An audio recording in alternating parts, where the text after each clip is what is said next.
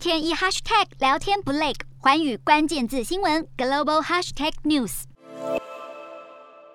尽管禁运俄罗斯石油伤敌一千，自损八百，却已经成为欧美的制裁选项之一。而油价焦虑弥漫雅股，七号全面走低，更比去年的纪录高点重挫超过两成，正式跌入熊市。石油输出国组织 OPEC 两手一摊，除了重申会尽力兑现产量的承诺，也会晤美国页岩油公司商讨油价飙涨的问题。然而，就俄罗斯能源出口的制裁上，欧洲内部却已经出现分歧。尽管欧洲国家有三成石油、四成天然气来自俄罗斯，但是英国从俄国获得的天然气却不到百分之五，也使得英国首相强生尽管没对俄罗斯能源制裁的立场松口，却有底气喊出欧洲应该逐步减少依赖俄罗斯燃料。传出欧盟正在草拟能源策略，目标是对俄罗斯天然气的依赖在一年之内降低百分之八十。然而，德国就有超过五成天然气、三分之一的煤，还有四分之一的原油都采购自俄罗斯，更是俄国最大的天然气买家。七号，德国总理肖兹已经表示，从电力、暖气到工业生产，都难以在短期内切断与莫斯科的连结，